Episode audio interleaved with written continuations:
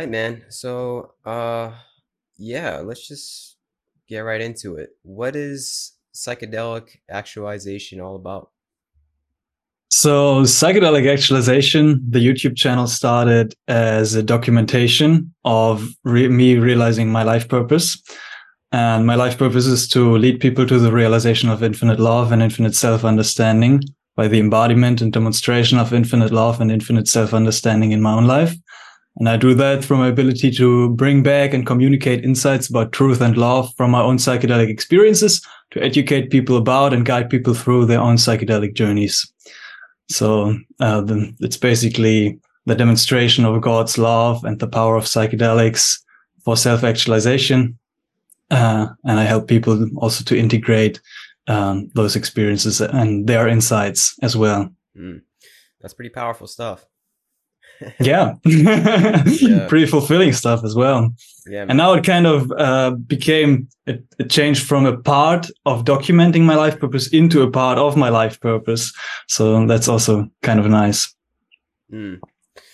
Yeah, man. Did uh did the psychedelic experience show you that your life purpose is to show people the psychedelic experience in the beauty of it?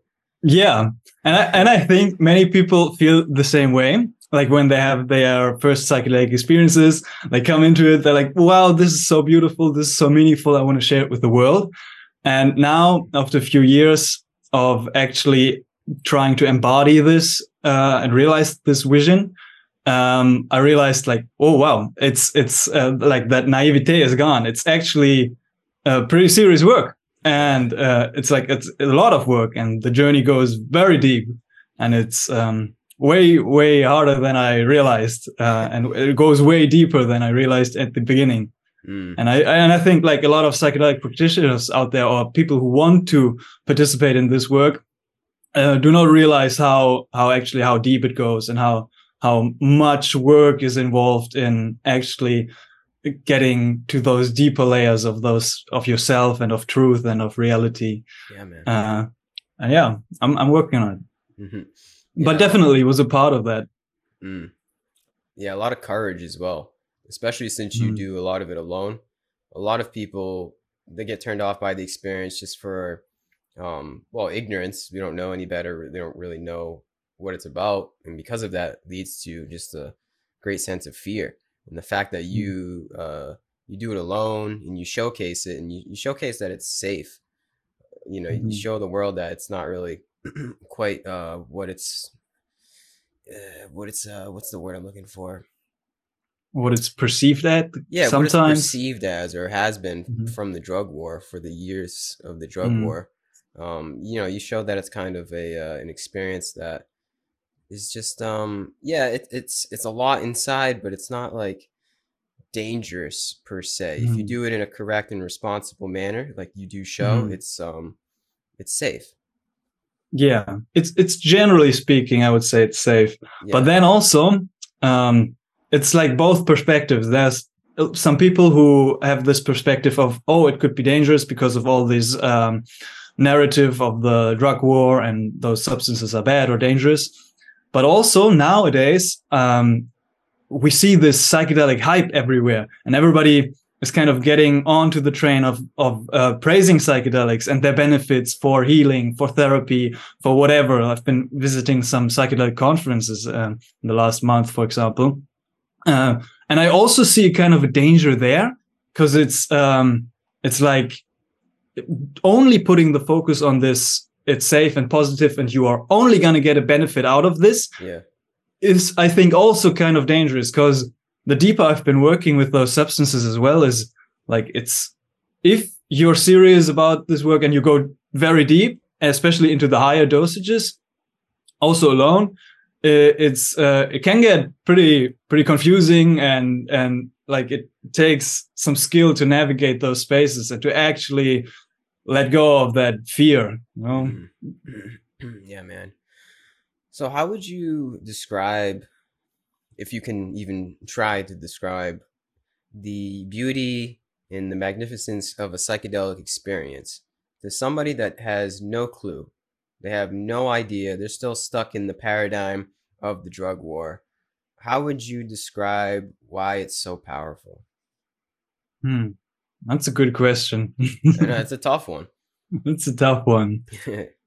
so, what the psychedelic experience does for me and for many people is it opens yourself up to new layers of perception of things that are there, but that you haven't recognized before. And it brings an intensity to your present personal experience and your perception of reality. And through this intensity, you could recognize some things, for example, the mystery and the beauty in this mystery or the beauty in specific items or objects or, or just like the world around you or also internal stuff like your emotions. You actually, it opens you up to, to a space where you can actually feel and process your emotions, maybe emotions that you have um, suppressed before and that you didn't allow to work through your whole system before. And yeah, I'd say that's, that's one part of it. Opens the mind. Opens the mind. yeah. Actually, it's it's really funny. I, have been to this conference, and this one guy was talking about the term psychedelic, mm-hmm. and it means uh, mind revealing or mind manifesting. Yeah. And he's like, it's a wrong word. It's mind annihilating. Because hmm. because sometimes it is well def- depends on how we define mind. If we define mind as the greater mind with a capital M and the all encompassing one, it's it's mind revealing, but uh, actually it it reduces certain aspects of our day to day mind perception. Yeah. Of our ego mind, kind of. mm-hmm. Yeah, I know what you mean in that way. So it actually like, yeah, it annihilates the part of the mind, almost like the rational part of the mind, like the the thinking mind in a way, as in, um yeah, I don't know if it annihilates it. It, it makes it. It just changes it. It's mm-hmm. hard to explain. It really is truly hard to explain. But I know what that guy was getting at. Maybe it mm-hmm. just destroys like the old paradigms. It destroys the boundaries, as Terence McKenna would say. It it just gets mm-hmm. you through your old habits and your old rituals and allows you to see the world anew. So it maybe mm-hmm. destroys the old mind. Eventually, it leads to a sense of a, a new mind. I don't know. And also, it's it's dependent on each individual, and it's dependent on each experience, and maybe even each substance. So there's a lot of mm, broad and ex- uh, experience. Like there's a lot of potential for experience. For example, when you take 100 mics of LSD, which is kind of a low to medium dose, it, it enhances even some parts of the mind and the ego mind, which you can work in those realms on different topics. But when you go into, for example, a full break on breakthrough session with 5-MeO DMT, it just annihilates everything into nothingness. So it's, it's there's a, a, wide range of experience, just as life is a wide range of experiences that we can have uh, yeah. as is a psychedelic experience. Mm-hmm. Yeah, man, they're kind of a miracle. It's quite beautiful that we do have these things so we can get out of the, you know, the box that we've built or has been built for us and see outside the confines of um just the the world that we live in, you know, the the the kind of darkness and chaos of the world and it shows us a new way and a new light to see ourselves. It's it's it's definitely a miracle. I was thinking about mm-hmm. that the other day like if we didn't a life without psychedelic substances, what would it be like? It would be something like 1984 esque because we wouldn't have the ability to just see outside like the, the the little and there's a lot of people that are actually caught in this paradigm right now they can't see mm-hmm. outside you know the little box of their life and it's um it's quite harrowing to think about but luckily we have these and a lot of these things are organic too um, mm-hmm. Not all of them, but a lot of most of the molecules are organic in one way or the other. Some of them have to be synthesized in a certain way, but they're still like they're still for the most part natural. And I think that's what also is part of the miracle is that these mm-hmm. things, mm-hmm. a lot of them, you don't have to do much. You just kind of have to eat it and somehow it shows you God. it's pretty powerful stuff, man. Yeah, right. It shows you the music uh, miracle. It kind of reveals the the miracle of life. Yeah in, yeah. in such a powerful, intense, and direct way. That's what's so beautiful about them. Because I think you can get to those realizations and those insights, and through this into this state of being in awe through other practices. But it's it takes a lot of practice on the path of yoga, on the path of I don't know. You do meditation retreats, darkness retreats you do some kind of extreme, more extreme practices, intense breath work, can get you to similar places. But the psychedelic is so, so like, it's easy to access, right? It's, yeah.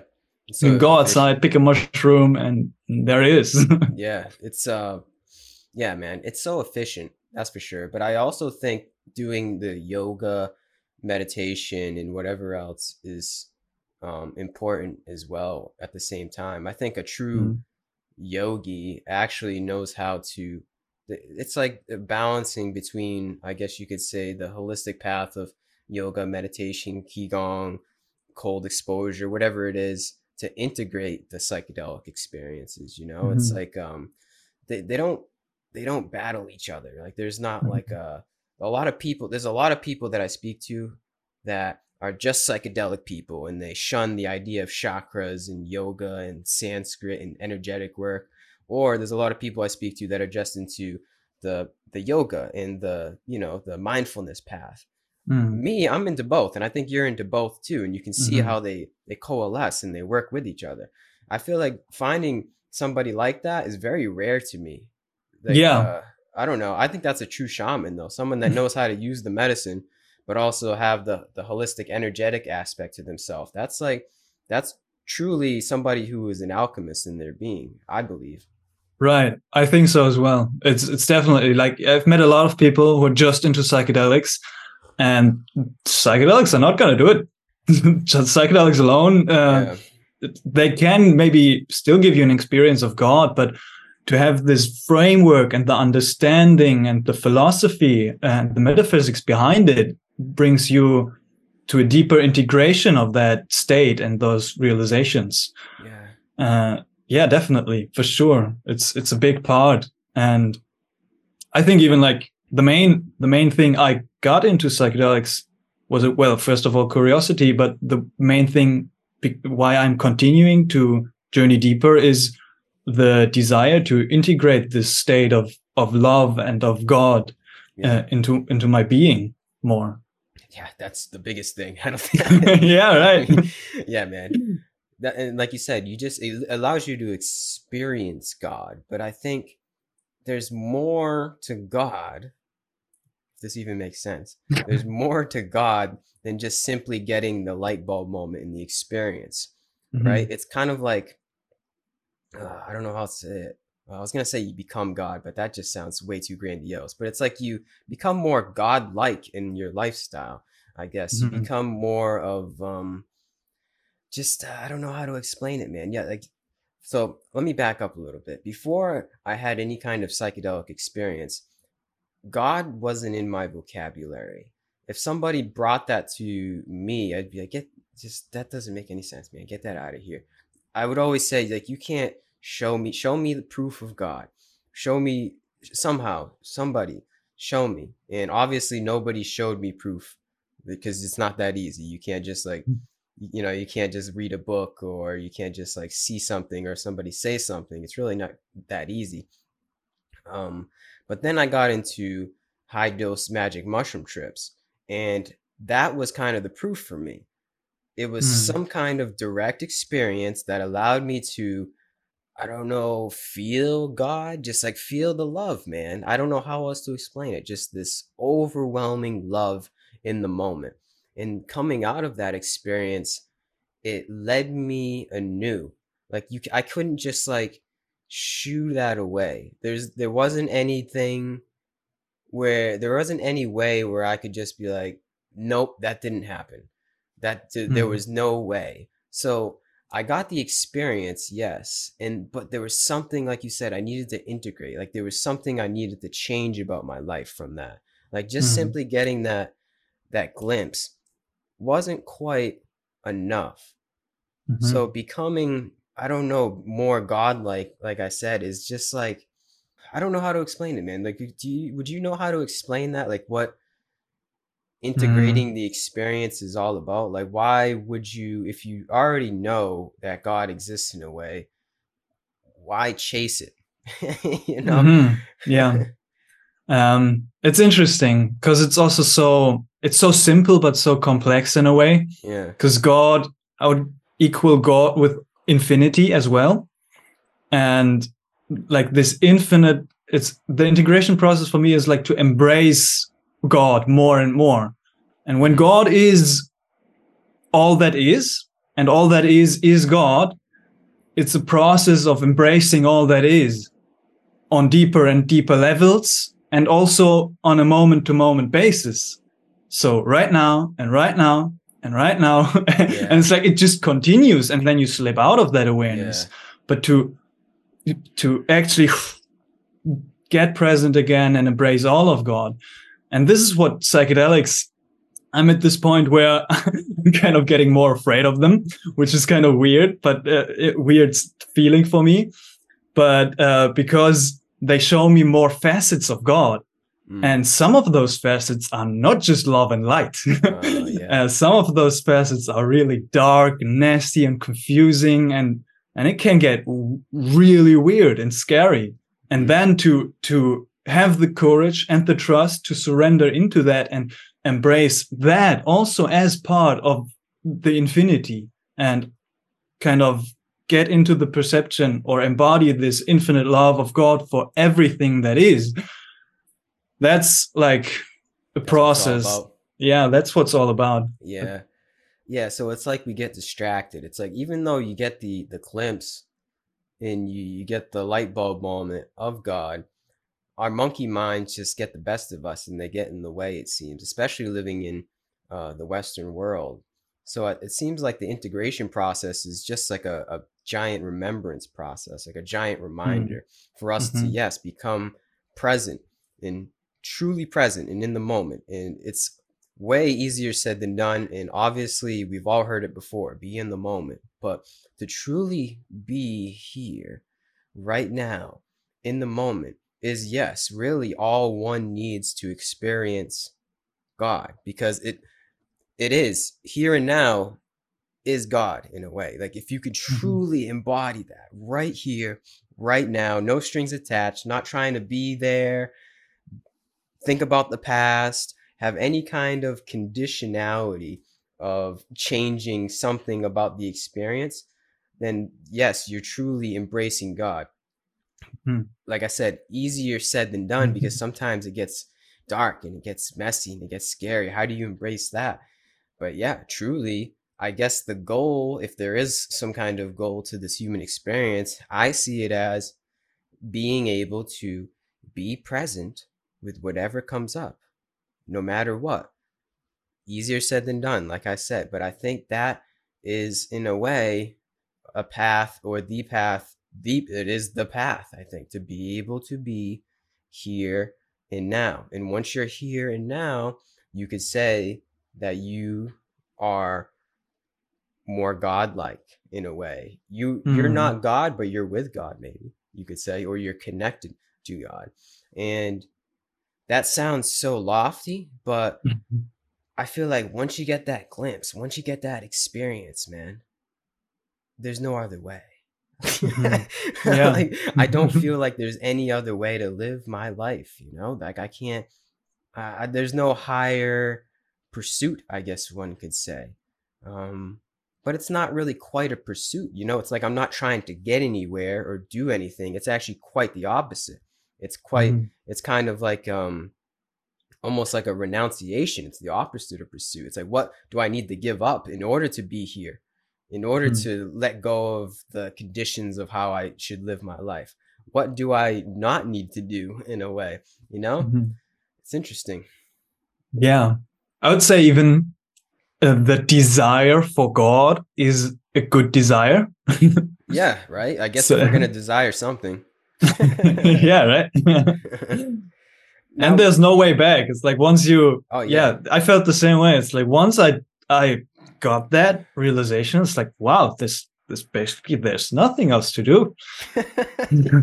How could there be, man? Like, oh man, it's so powerful. Now, did you have any inclination toward spirituality, uh, any kind of religious beliefs before the psychedelic experience? Mm, so I was raised Christian as a child mm-hmm. and kind of went with it, but didn't really connect with it. And then I got, when I was like 14 or 15, I got into philosophy, read a lot of philosophy, and then I got into nihilism and existentialism. Like everything is meaningless, but in this kind of negative, depressive way. Yeah. And then I realized all, all of those kind of philosophers are depressed. So I don't want to be depressed anymore. Uh-huh. And um, then I d- discovered Zen Buddhism at the same time as I discovered LSD. Mm. And it was like I read about Zen Buddhism, and that kind of resonated a lot because it was so direct, so clear, so without any any addition, without any form to it. Yeah. And then at the same time, the LSD experience kind of opened me up to these uh, realizations. And that was kind of the start of this uh, understanding. And then also, like, the first kind of teachers I listened to through YouTube, I, I got into this kind of stuff um, through Alan Watts, through Terence McKenna, which was kind of the psychedelic side. Alan Watts also a bit psychedelic, a bit Taoism and and Zen Buddhism, and then Ram Dass, which was a little bit of Hinduism and and also psychedelics. Yeah. So this kind of was the start of of this journey, and now it just continues to to broaden to really be interested and curious about all kinds of different traditions and the deeper meanings uh, behind the practices they do. Mm. Was there one experience for you? Was it the first time that you ever tried a psychedelic, or did it have to, you know, take a few times, or was it a specific, um, a specific molecule, a specific chemical that really did it for you? Mm, I wouldn't say there was one, not not really, but yeah, the first experiences opened opened me up quite a lot. For example, my first ayahuasca experience, uh, where the main lesson was it, it kind of showed me true self love for the first time. I experienced what it means to truly love myself and mm. myself, not just myself, this body, but myself as all that is. Um, yeah. For the first time, that was really remarkable. Yeah, my first 5-MeO DMT experience was um, also at the same retreat uh, I didn't understand it at the time, but it uh, it was a full emptying of all experience. So there was no experience at all, which is now looking back on it also really remarkable to not have an experience, but really be nothingness. Mm. Not even experience the nothingness, but actually like go beyond everything into into the this true nothingness. And from this true nothingness i've heard a nice uh, description of it. Nothingness is just not just nothing but nothingness is uh, infinite potential. And out of this infinite potential we have everything basically. Wow. Yeah that sounds like god. That sounds like purusha right there mm-hmm. man. I've never done 5meo so i wouldn't be able to speak to it. And i don't think from what i understand it's hard to speak to anyway. but uh, yeah, what you just described sounds like the uh, classic yogic adage, you know, the mm-hmm. the Brahman experience. Mm-hmm. Wow. Yeah. Yeah, and, and like integrating that, it's like first I thought it's like, okay, there's no way the spiritual path can get me to this kind of experience because it's so it's so powerful like when I do meditate, I am not even getting close to that. yeah. But um, also like developing this appreciation for the practice of the spiritual path, of developing first of all this understanding, and then practicing it and practicing it and practicing it. And there was this uh, one quote Dakota of Earth posted on his uh, YouTube community tab. He was giving 5-MeO to sadhus and they were kind of not impressed. And a quote from them was, um, "Sadhu means sapo always." So basically, sadhu means 5-MeO DMT always. wow.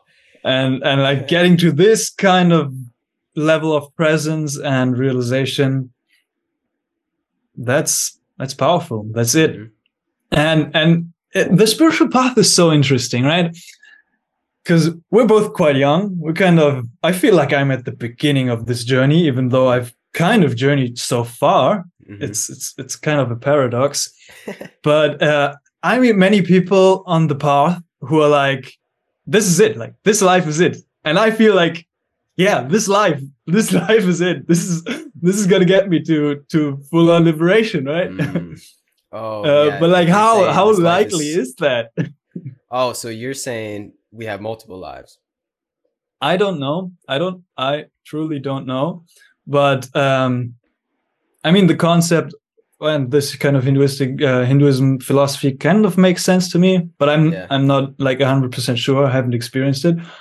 But when I was reading, for example, Mr. Bache in LSD and the Mind of the Universe, one of my favorite books, he talks about um, over 40 high dose LSD sessions he has done, mm-hmm. like six, 700 micrograms, basically just journeying deeper and deeper and deeper into God. Wow.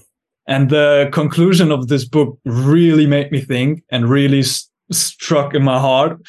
He was like, after having all these experiences, and he described it beautifully, going deeper and deeper into God and wow, having these realizations, going deeper into infinity he was like he had to stop his sessions because he was like I he couldn't bear it any longer not to be with God hmm. all the time. So he was like better never enter again um, than to to experience God and come back. Oh. And he and and he came to his conclusion was um, it's not this life. He's not going to be with all his practices. He's not going to be able to attain this state fully like this full full enlightenment. And it's it's interesting this thought and this uh, internal desire in a lot of spiritual seekers to to actually accomplish it now.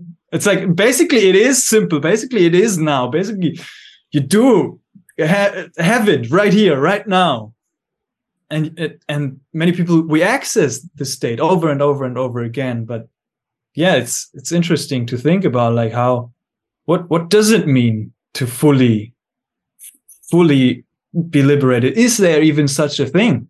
I ask myself sometimes because yeah. for me it's maybe it's not even about the liberation but at the moment at this moment in my life from my current understanding it's about enjoyment. So it's not like this pleasure but the deep appreciation and enjoyment of every step of the process of working towards the enlightenment. I think this is even like more higher on my priority list than the enlightenment itself because what like what why work towards enlightenment if i don't yeah. enjoy the process? Exactly. Yeah that's counterintuitive. It can be another trap in itself.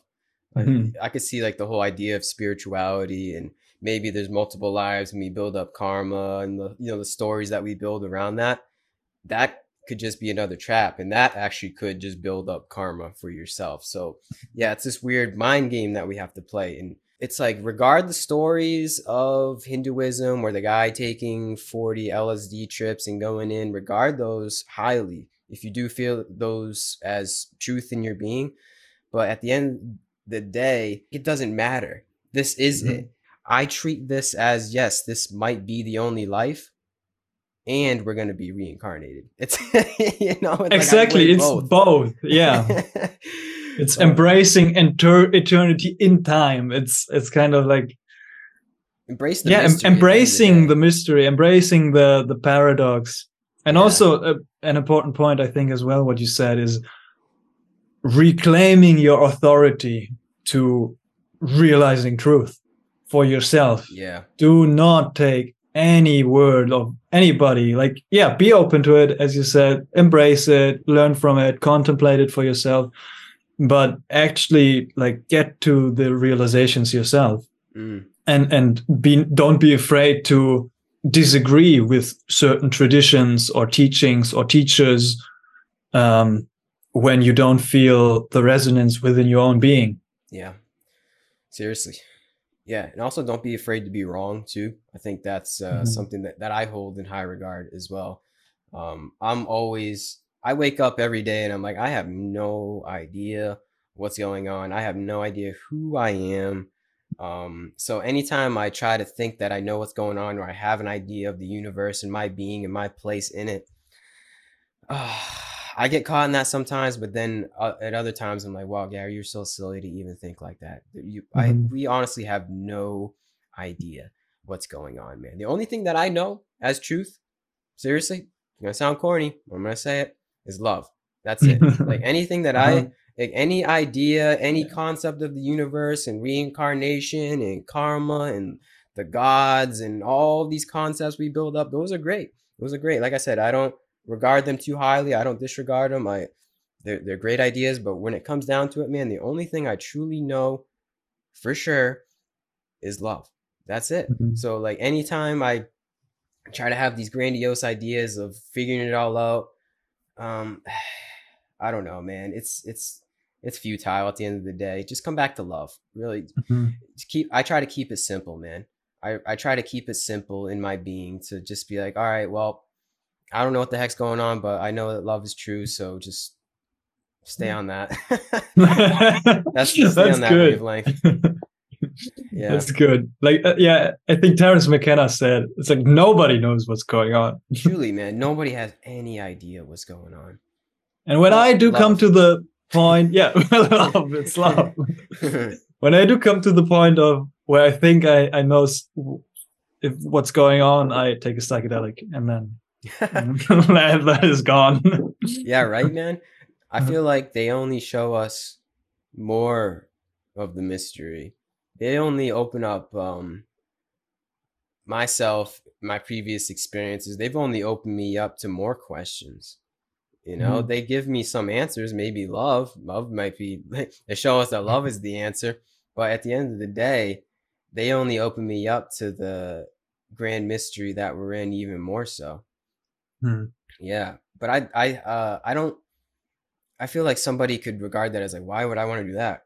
Um, well, I can understand that point of view, but mm-hmm. I think it's good to open oneself up to the mystery that we're in. So we can, I think we talked about this at the beginning, so we can get ourselves out of that little box that we built up. You know, the uh the old paradigms, the paradigm of the ego pretty much, and break yourself out of that and see the magnificence of the moment that we truly are in. I think that's mm-hmm. really what it's about, man. And then once you do break the box, um, per se, I don't think you really need to do it again, to be honest. Um, it's great if you do. That's great if you do in a responsible manner, but uh, I'm pretty sure you've heard this before. Once you get the message, hang up the phone. I think Alan mm. Watts said that.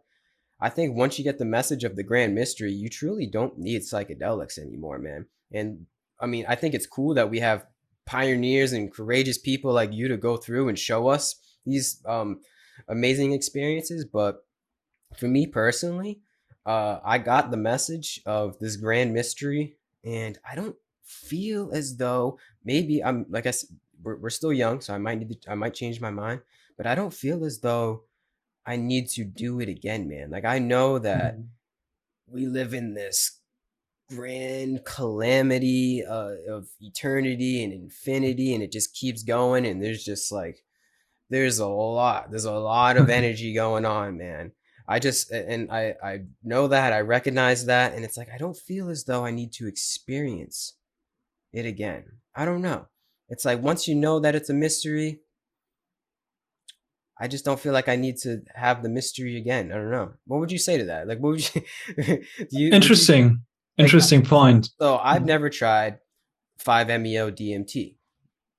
Would you say would you recommend it before I die? I would say if you feel like it, yes. Mm-hmm. If you do not feel like that is an experience you want to invite into your life at the moment, then mm-hmm. that is perfectly fine. Because life itself is psychedelic. As you said, it's yeah. It's there's a lot going on. And also to the point of does everybody has have to break out of the box? Not necessarily. And it's again about mm. this balance and about where you're at in your journey. Because for some people, I guess, a psychedelic experience would just disrupt their life even further, yeah. bring more confusion into their lives. I would say, first of all, build a nice box for yourself where you where you're grounded and where have you, you're kind of have a good understanding of kind of what's happening in your life. Like foundation.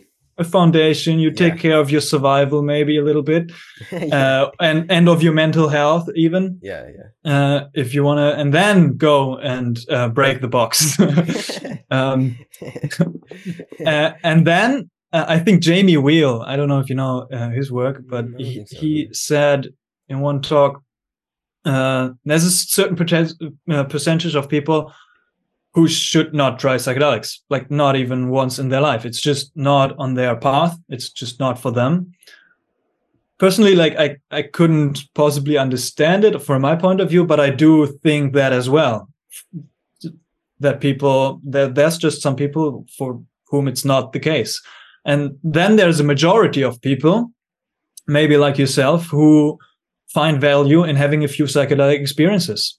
Like uh, and and keeping them as in their heart integrating them even further and further and further because you can integrate such an experience years after you've had such an experience right? Yeah, yeah. and it's like some of these big events like marriage or having a kid and it's just like and a psychedelic experience. Just have a few of those and and work on those. And that's he said like that's the majority of people.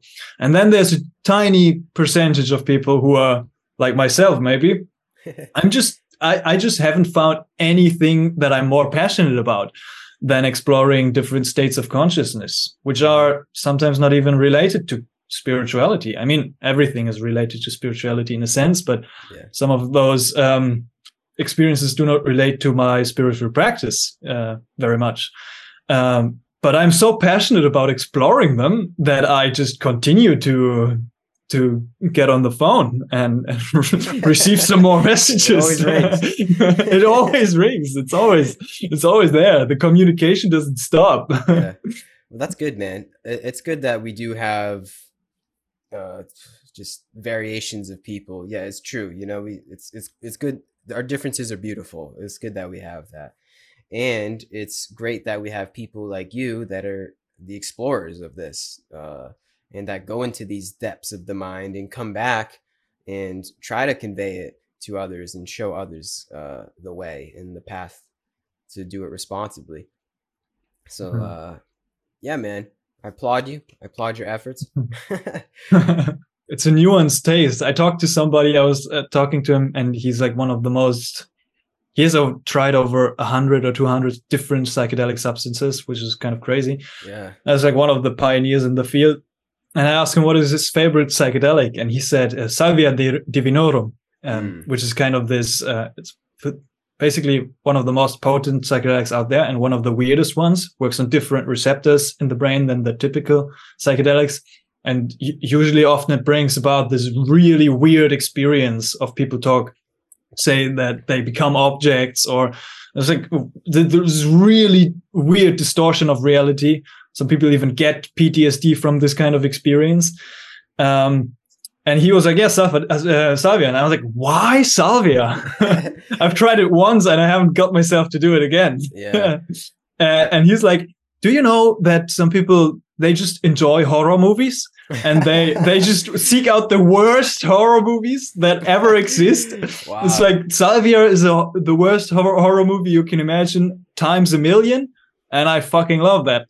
That's wild. Yeah, I've read experiences on Salvia and I've seen videos too, and it seems like, why would I want to do that, man? but yeah, then I've read other experiences of people, and they say it's it was the greatest experience they've ever had. So yeah, I think right. it's just because of the differences in our brain chemistry, the differences in what we like, and yeah, some people just like the horror movies, I guess.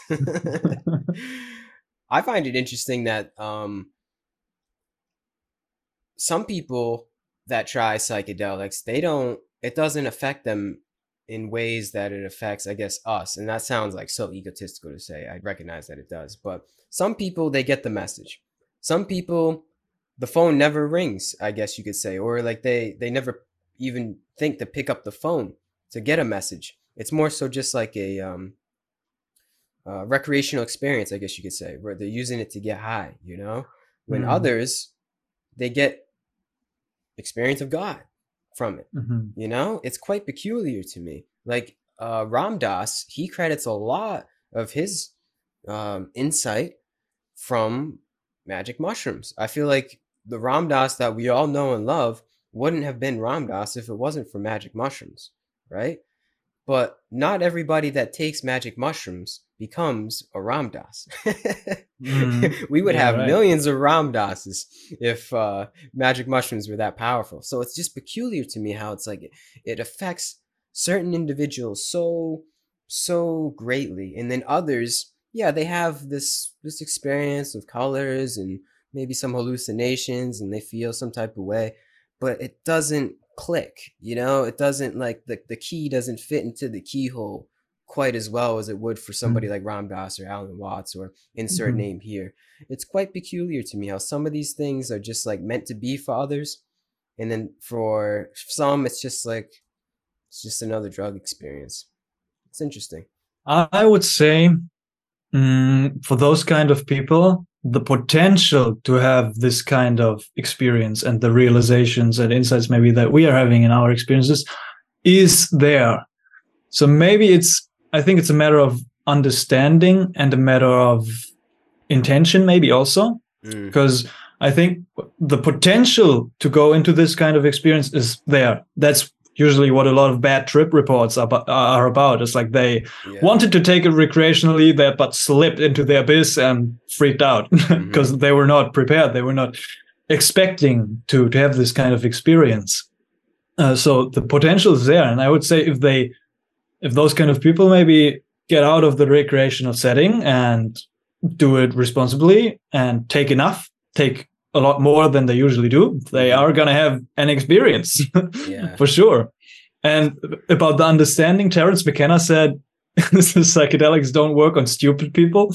uh, and, and, what he meant basically was, um, I think he meant they don't have the, they don't realize the implications of this experience. Yeah. So they're like, oh, they they regard it as a hallucination. And I like, oh, that's just bright colors and some weird entities. That's just a hallucination, and they have this attitude. But for us, it's just like.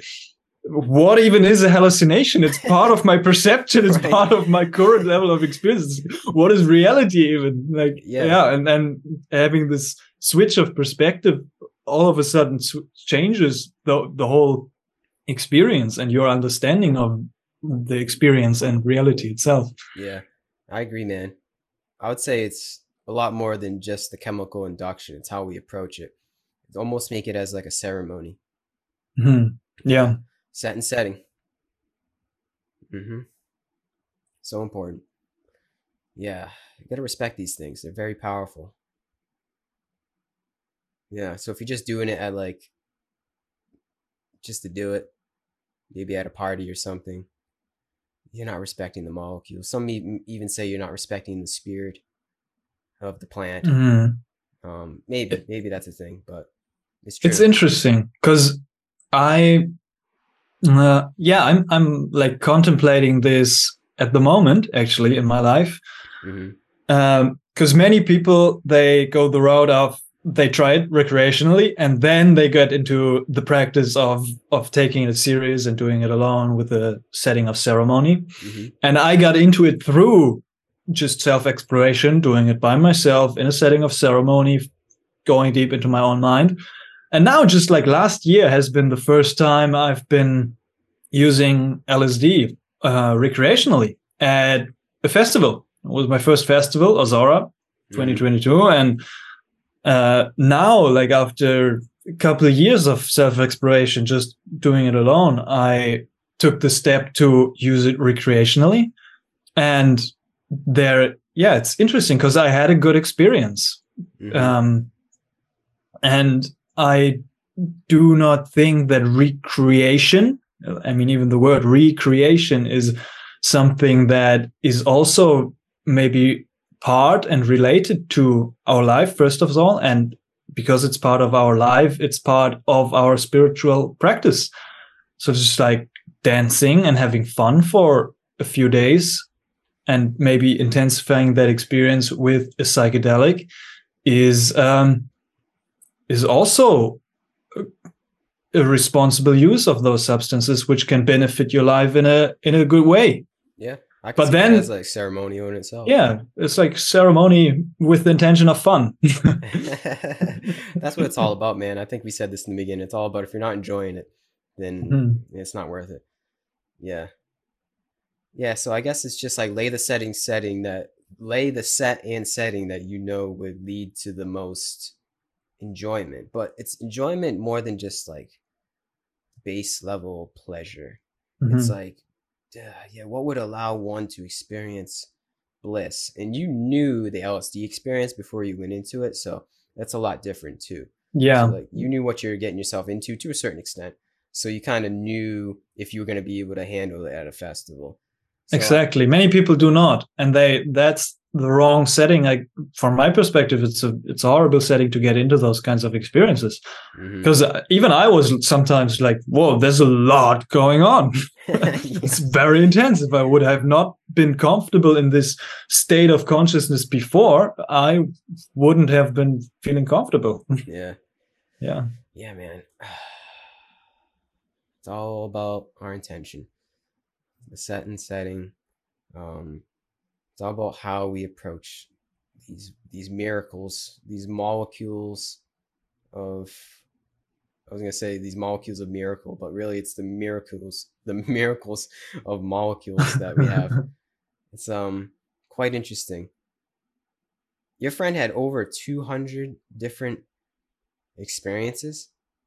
yeah, different compounds. You must be a chemist then, huh? No, he was just a psychonaut, I guess. But yeah, some some of those chemists like a Alexander. yeah, he, he's he's deep into that stuff. Yeah. Yeah. Yeah, it's quite peculiar, man. Uh, we have these like certain molecular structures that fit into our receptors in the right way that do act as certain keys and they allow us to unlock different ways of thinking, just like a different way of receiving energy. It's just quite peculiar, man, how the human being has figured that out to a certain extent. Like, yeah, there are organic organic molecules, but then we have chemists that have Hmm. figured out the actual inner workings of these psychedelics and figured out it really just comes down to certain molecules that line up correctly with our receptors. And if you do find the correct combination, it leads to one being able to have neural pathways drawn that weren't able to be drawn previously. It's like uh it's almost like a computer being able to program itself or like super program itself in a way, you know? A chemist is almost like a uh, a human programmer in a way when it comes to like Mhm. psychedelics. It's quite interesting. And also, what's funny is um, I've been working on a psychedelic course, and I am like trying to study a lot as much as I can about everything. So when I was studying like psychedelics and neurochemistry, I was like, okay, I gotta know how it works. what I found is like nobody knows how how it actually works. We have some like okay, it bounds to the uh, serotonin 2-HTA receptor, and then Yeah. but it it just uh, starts a chain of activity in your brain and like it's so complex that Oh, yeah. nobody knows what's going on Mm. actually what's what's like what's uh actually invoking this different state of consciousness and how it actually works Mm. many people like we don't know Mm. I think that makes it hold even more credence to the magnificence of it. You know, the truly that we don't know the mechanism for some reason to me that leads me to more reverence to the to the mystery of psychedelics, you know? Mhm. But I guess we know that it somehow comes down to molecules. Like we I guess I don't know, I'm not a chemist, but it seems like certain chemists can find out what the key is. Even though we don't know the mechanism of the lock per se, at least we know Mhm. what the keys can be. And that's interesting to me. Mhm. Yeah. It is, but also then, yeah, it is kind of all related to our brain. Also, just like the non psychedelic um, higher states of consciousness, right? hmm The breath work, the yoga, the the deep meditations, or or like all this kind of stuff. Light therapy. I tried light therapy for the first time. all these visions and lights and colors and what is going on? it's like yeah. And hmm. for myself, just like I, I don't, I'm not really passionate about the understanding of the brain. It's interesting, but it's for me, it's more about the experience. Yeah. And and not like the neurochemistry behind it, even though it's interesting. Yeah, you, you think there's more to the, the the whole thing than just brain architecture? I don't know. does does the brain produce consciousness, or is consciousness something that is kind of received maybe by our mechanism? That's a big one, man. That's a talk. That's, That's a big talk. one. I mean, yeah, right. Because because I experience maybe even inanimate objects as conscious. Right? Mm. There's a certain consciousness in this glass of water yeah. even though it doesn't have a brain. Yeah. Whew, that's a tough one, man. Yeah, then it's like if you do elect that it's the brain, whoa, what part of the brain? Where does it begin? Is it in the frontal lobe? Is it in the back here? Is it in the pineal gland? Where exactly does this consciousness sit? And you can't, there's no answer to that. It's like, yeah, it's like there is no part. It's the whole package, man. Like we, th- this is consciousness. It's like the body, and it extends outside of the body as well. Everything is part. Everything is the body. this, this, glass of water is part of the body, and I think that's what one can truly experience from psychedel from psychedelics or not psychedelics. In this practice and in this path, we can truly find that in one way we can have the glimpse into our being extending outside of the body, outside mm-hmm. of the brain. And yeah, the brain may be a very important um, part of it, but it's not everything per se. It's like, it's almost like a gateway that energy passes through, if that makes sense. But the energy is still there. Like there's still the mm-hmm. energy I see. So even when the brain isn't here anymore, there's always going to be me in a way that is in the form of this kind of energy.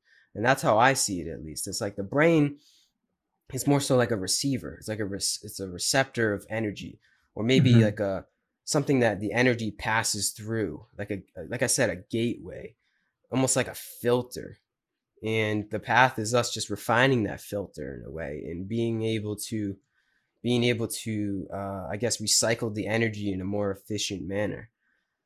Hmm, I don't know. But either way, what I'm trying to say, either way, what I'm trying to say is our being, there is no local point of like, this is who I am or this is where I am. Uh, one can experience on the path is that the I am is everywhere. mm-hmm. It's mm-hmm. everything. Mm-hmm. It's not mm-hmm. even a thing, actually. It, it goes beyond a thing. Uh, the what we are is actually what we're not, if that makes sense. We're we're our true being is is beyond concept, form, body, and brain. And that is like hallelujah. you know, that means we're immortal. And it's the most freeing thing ever. Yes. yeah. And it's both. It is this body and this brain and this physical existence. As uh, Neem Baba, the, the guru from Ram Dass, said, the, the best form to worship God in is every form. yeah, amen to that. But it's man. also both. It's it's also beyond. It's always both. It's a paradox, man. The truth is a mm-hmm. paradox. what we are is a paradox. There's never a moment where you can be like, I got it. I got the answer. This is who I am. No, it's like there's no concrete answer of what we are. The truth is not concrete. The truth is fluid. The truth is, in a way, it's energy. If you really even want to even energy saying it's energy is a concrete concept but it's it kind of is touching upon it more so like the energy of love i guess you could say is more so of what we are. And i like that quote. That's how you worship god man is worship uh what, what wait what's the quote again? Can you say it again? Um the best form to worship god in is every form. Yeah. Yeah man.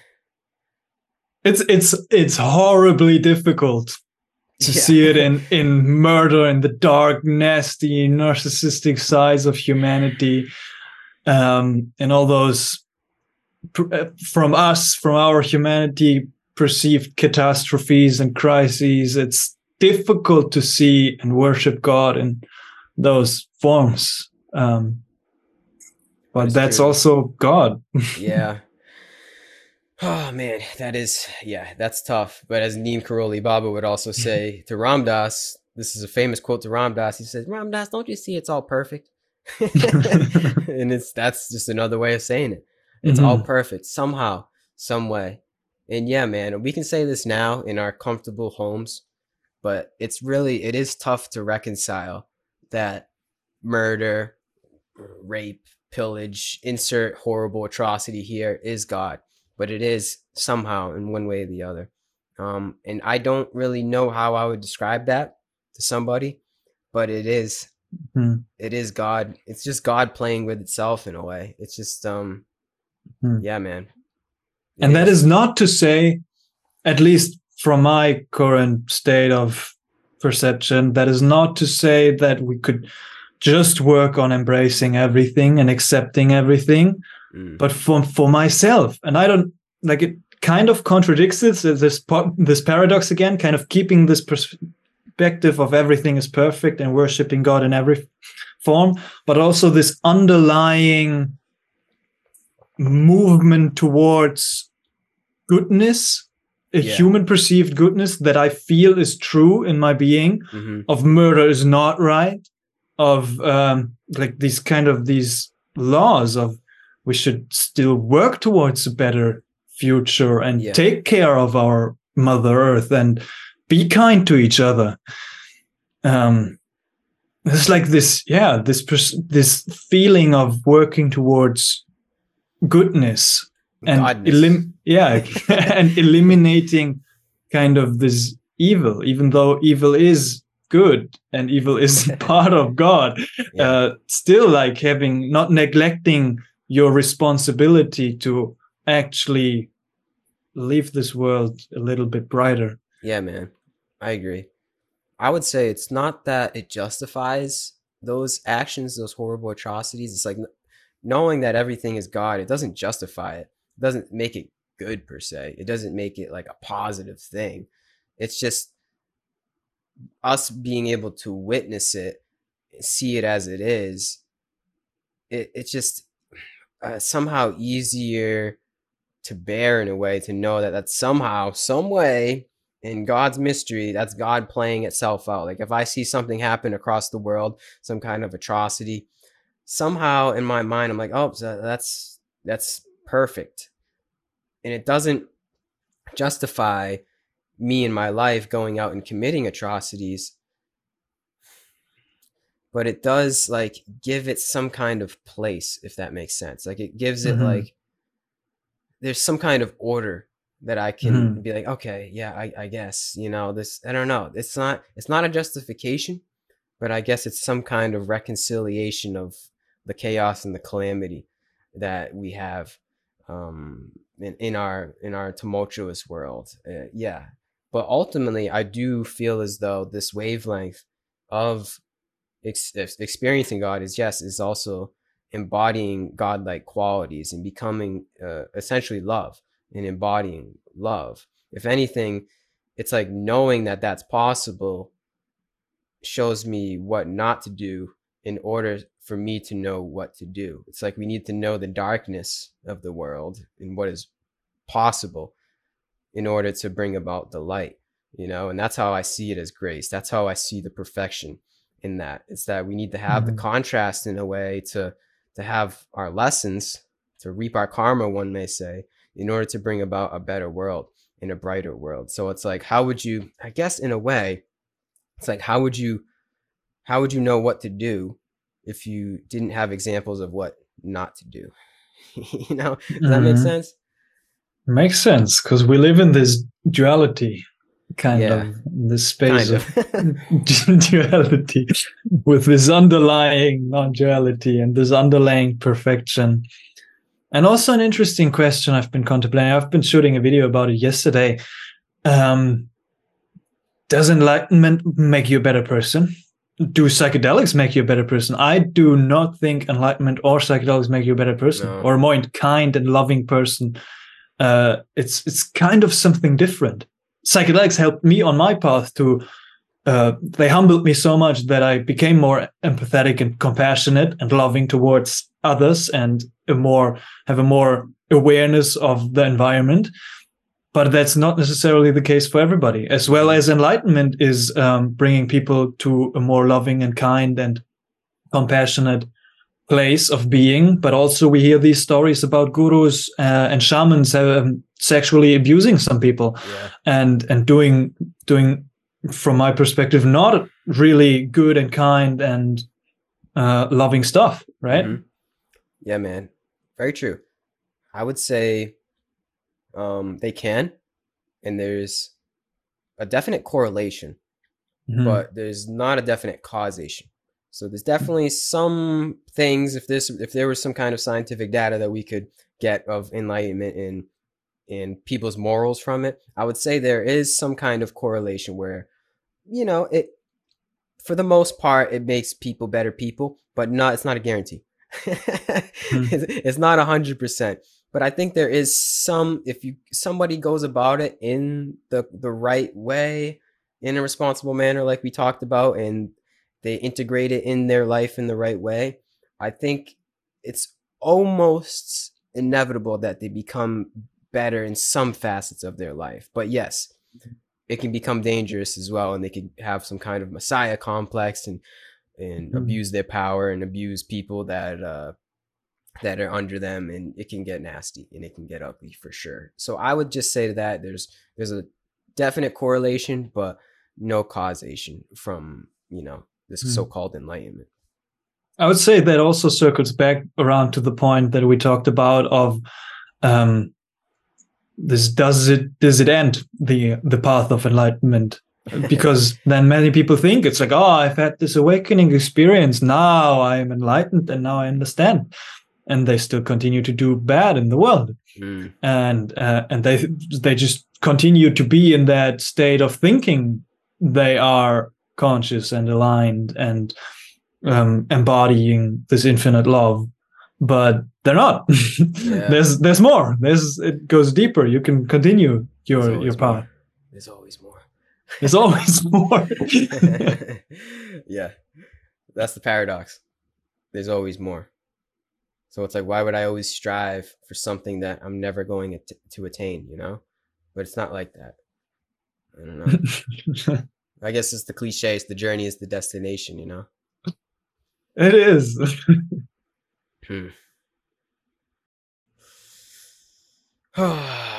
yeah, man, this is good because it's like you always get you can get the experience of knowing God, but that I could see as just the beginning. That could just be the first step in the journey of God, in the game of God, is knowing that you're in the game or you are the game of God. You're player one. And that's when the fun starts, I feel. Mm-hmm. And yeah, it doesn't end. If anything, like I said, it's just the beginning. Mm. Yeah. And, and I feel like it gets more difficult as well for myself. Oh, it's yeah. it's funny. Mm-hmm. it's like, oh, you leveled up. It's like here, there's a bigger challenge. yep, we're on to the next level. We're on hard. That's mode. good. Mm-hmm. Yeah. Mm and then you think you're you're done. It's like, ooh, that was a tough one, and then it's like, here's an even bigger one. How about that one? that's why we came here, man. You know, that's why I think we incarnated here. We didn't incarnate here to have a an easy life per se. We mm-hmm. came to Earth to I don't know to go through it, man. To to experience all that we can experience in this tumultuous world. I don't know. That's what it seems like um, I I had this epiphany yesterday or the day before. Like, life isn't meant to be easy, man. It's not meant to be easy, and that mm. doesn't mean we don't take steps to simplify our life and make it a little bit of an easier road. But yeah, there's always going to be something else. Like life is suffering, as they say in Buddhism. We all know the first mm. tenet: life is suffering. We're not meant to, in this humanly form that we feel as though we're in it's not meant to be all roses and butterflies and rainbows, you know? We're both young right now, so it's definitely easy for us to talk about it, but I can foresee the future you know, as the Buddha saw, we're only going to get old, we're only going to get sick, and we're only going to die down the road. So it's not meant to be easy physically per se. But mm-hmm. I think that's where the path comes in. It's that we recognize the suffering, we almost go into the suffering. Mm-hmm. And from that, a new mindset comes about, a new perspective, one may say, to see and approach the suffering in a different way, especially the suffering that isn't of our own accord. It, you know, the path I see it as it's like, it's like being able to manage the humanly condition in all of its woes, all of its ups and downs. Through a mindset shift, you know? Like mm-hmm. we know, we both can recognize that we're going to go through shit. I might go through something today, who knows, but it's like it's it's a little bit different now that I have a different perspective on what it means to be what it means to be, you know? Mm-hmm. Um it's hard to explain, but I think the path is really about just being able to weigh weigh the suffering a little bit differently. I agree. It's like it's a, it's a matter of perception. You can yeah. choose to perceive like that's my main practice right that's my main spiritual practice is i choose to enjoy every experience if it's the highs or the lows the yeah. highs are going to come and the lows are going to come it's just this the challenges are going to come and the joys are going to come and to enjoy all of that is kind of my main practice and it's yeah. funny you know because i just remembered um, right now as you said that that i had this um, inclination this thought when I was younger, when I was kind of a teenager, of like, oh man, life is too easy because I've been really blessed in my life. I've mm-hmm. grown up smoothly, have kind parents, and all this kind of stuff. It's like oh, everything has been so easy and so went so smoothly. Of course, there's been ups and downs and whatever, but it's when I was young, I was kind of I don't know why, but I was wishing for challenging stuff to happen. It's mm. like, oh, I wish I would have had some like traumatic event happen right now so I could go deal with it. So it's a little bit more difficult. Uh-huh. And now, I mean, now it's it's just coming at me. so uh, uh, but so that's nice. And also, I think that's the value of uh, the practice of like leaving your comfort zone. Go into the discomfort deliberately. Yeah. My main practice is the psychedelic experience. When I go into some of those high dose sessions, it's horrible. Some ayahuasca retreats, I'm shitting and vomiting for 14 days straight, uh, kind of half pushed out of my body. It's horrible stuff. It's not comfortable at all. Or Kambo, this other frog venom that makes you just purge uh, all video. the time. Mm-hmm. uh, like it's, it, and then, or, or high dose mushroom journey where you work through a lot of emotional, difficult stuff. And, and that's like a, leaving the comfort zone deliberately going into this discomfort having the courage to experience that. And then you go through that experience you come out alive and um, you, you see it's like oh wow. Now if i i don't know if i face some other challenges in my life it's that's peanuts that's, yeah. uh, in comparison to what i have been gone through i know i'm capable of going through so much suffering and so much uh, discomfort that now this kind of that's the integration now i can embrace the challenges with a little bit of a more relaxation and ease mm-hmm. and and have that bigger picture perspective yeah. and even just like you don't have to do psychedelics it's just this discomfort being in nature for a day fasting 24 hours taking ice bath cold shower yeah. uh, all that kind of stuff running a marathon it's, it's, just get out of your comfort zone push yourself and then it's deliberate suffering it's not going to be easy yeah. but that makes that's a paradox again that makes everything else easier mm-hmm. yeah man the biggest lesson that i get from deliberate suffering is that it's all temporary no matter how uncomfortable we may feel in the moment of our deliberate suffering, no matter how intense it may be, somehow, some way, like you said, we got through it and we're alive. We're here. We're, we're, we're good. You know, we're safe in a way. That's, there's something very special about that. It's, yeah, I mean, you may have certain hormones that get elicited in your brain to make you feel good, like epinephrine, or, you know, I don't, I don't even want to get in. I don't know the science, but there may be like some after effects from doing cold plungers or running that actually may make you feel good. Yes. But the, the grand lesson that I get from it, it's that no matter what, it's all going to come to pass. No matter how bad or dark or bleak may, my life may get of um, that isn't of my own accord, no matter what, I'm going to get through it. We're all going to get through it. Whatever, mm-hmm. this is to anybody listening and you, Vergo, whatever you're going through, whatever you're going to go through, we're all going to go through. We're all going to get through it, man. It's all temporary. All so then, mm-hmm. that's the point I'm at. It's like, what's ma- what makes us think that we're not going to get through death? that's the big one, man. Yeah, that's the biggest one. It's the biggest one for me. Yeah, man. I I always thought I was going to be fine with dying. So, and then I had a very deep ayahuasca experience mm. uh, in Peru. And it was like, you're going to be fine with dying? Well, with all of your kind of spiritual understanding and stuff, mm. here's here's an experience of death. And I was like, wow. okay, uh, no, I'm, I'm not ready. I, I genuinely want to be here and continue to be here. Mm. But yeah, what what makes us afraid of not getting through death? There, it's it's fear. It's it's just fear. Yeah. It's not trusting in, everything, in the love. Mm-hmm. Yeah, that's not trusting the love. I like that. Mm-hmm. Yeah. You ever read A Course in Miracles? No, it's been on my book list for for years. yeah, it kind of it kind of denotes that information. It's like we don't trust the love enough. Like in in a world, in a perfect world, if we trusted the love enough, death wouldn't even it wouldn't even strike any kind of chord of fear. But it's the fact that we have this slight guilt of us um, coming out of love that leads to that fear. Like we don't have, if I truly right now trusted and believed in the God that is love, then there would be no ounce of fear whatsoever because love somehow transcends the bodily death.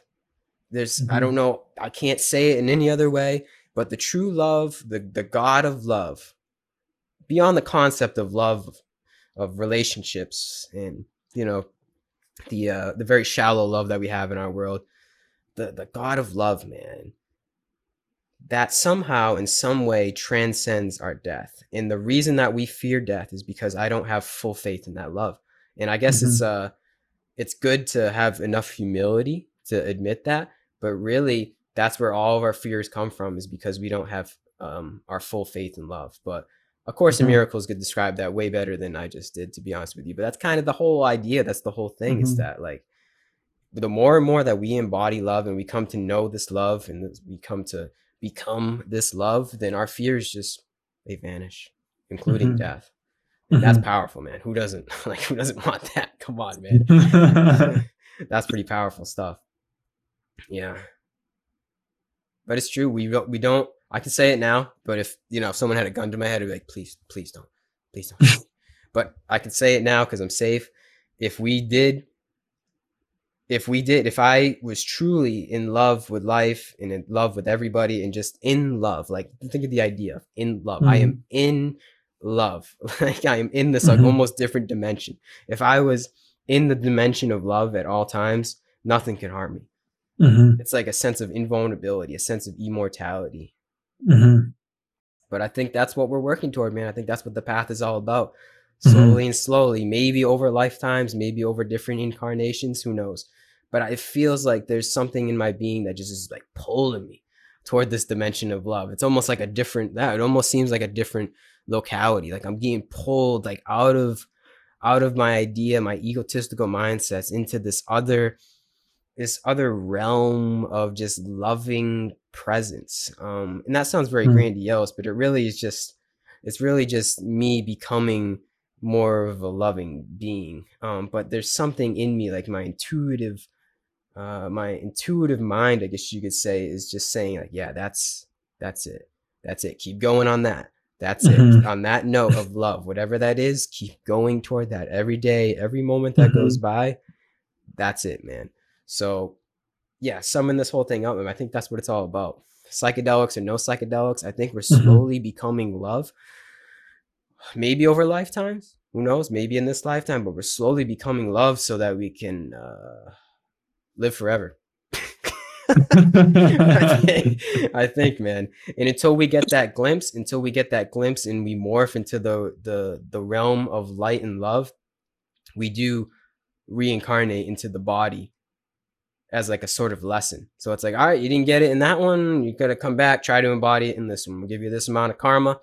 Come on, you're getting the message of love? Nope. Okay, you want to come back? You still have desires of the ego. You're gonna you're gonna come back into this body. We'll put you into this one until you embody love. It's almost like a it's almost like we- it's like an escape plan. You know, like love Mhm. love allows us to escape the reincarnation cycle of samsara, some may say. And until we become that loving being, we're just gonna keep coming back. Um, yeah, like I said, Not necessarily a human. We can also maybe reincarnate as a DMT entity or Yeah. on other planes and That's what they dimensions. Yeah, it's could, all infinite. yeah, man. Who knows? I don't know. Who knows? All I know, like I think I said this in the beginning. All I know is that love is the truth. Whether you want to say we reincarnate or don't, and we might be reincarnated as different beings, or the stories go on. The stories go on forever, man. But I, all I really know is to really simplify it and just, just be love and be selfless as much as we can here. It's, uh, it's, it's not easy, but it's simple. It is quite simple. I feel. Just hold that in our hearts, in our souls, and it'll lead the way you know there's a certain sense of uh, intuitive guidance that i feel like comes from it you know what i mean it's almost like Mm. You let your hands off the steering wheel a little bit and you kind of go on uh, tesla autopilot in a way. It's like you're still in the driver's seat but there's a sort of sense of uh, there's a sort of guidance that uh, that is like your your guru your your guide in a way. Some may say our we have like uh what are those called? Like spirit guides right? We might have like other guardian angels in a way. It's, it seems like that's a thing. Once one gets on the path for me personally speaking there is this otherworldly guidance that one can tap into that aligns us in the humanly form that ultimately aligns us to this vibration of love so you just kind of have to let go of the the humanly wants and needs a little bit and it'll lead the way it's a sort of surrender you know I agree. Beautifully said. yeah sorry i think i went off on a little rant there but hopefully it made sense Well, that was good. Thanks, man. yeah. Um love is the truth. I think we said it enough in this one. Do you have uh anything you want to say? I think you can probably start to wrap this thing up. We we cover a lot of Yeah. Maybe to add on to this one, it's also for myself, it was an intuition. When I first heard the word from Neem Karoli Baba, unconditional love, it was just like, that's it. and, and since that day, I've been, yeah, that's that's the thing I've been working towards. Yeah, realizing and embodying. It's quite obvious. Yeah, yeah, right. Like at a certain point, it's like, oh, of course. And we're running away. That's the thing. It's like we're running away from love, from our um our e- egotistical desires. We're running away from it. We're doing this to ourselves. That's the ironic thing. Like all of this destruction and this is crazy. This I know this sounds crazy, but all of the craziness of the world, all the destruction, the darkness, really is we're just doing it to ourselves, man. Over maybe over generation and incarnation and incarnation, but really all the darkness and craziness of the world i see it as just us running away from love um i don't know maybe i'm crazy like i said we're both in very comfortable positions right now so it may be easy for me to say you know i might be a Mm. little bit privileged or some people may see me as privileged as saying that but i feel as though some kind of sense in me is saying that we as a, as a collective have done this to ourselves because we just can't recognize how loved we are. I don't Hmm. know, man. But that's why we got psychedelics. oh man. Yeah, I mean, I don't have anything else to say. Uh want to wrap it up? Yeah, let's wrap it up. Cool. I'd say to everybody, just enjoy the process. That's Yeah. my main message. Yeah. Just keep, keep enjoying it. Keep keeping that awareness, practicing the enjoyment. mm-hmm. appreciation of the beauty, really, really trying to see the beauty. Yeah. And everything. Yeah. Yep. Gratitude. Gratitude for it all. Mm-hmm. Amen to that, brother. All right. Well, thank you. Thank you for coming on here. Um, thank you for your time, effort, and wisdom. And I thank anybody that listened this long. Um, yeah, much love, man. Thanks for inviting me. It was a pleasure. Of course. Peace and love. Peace and love, everybody.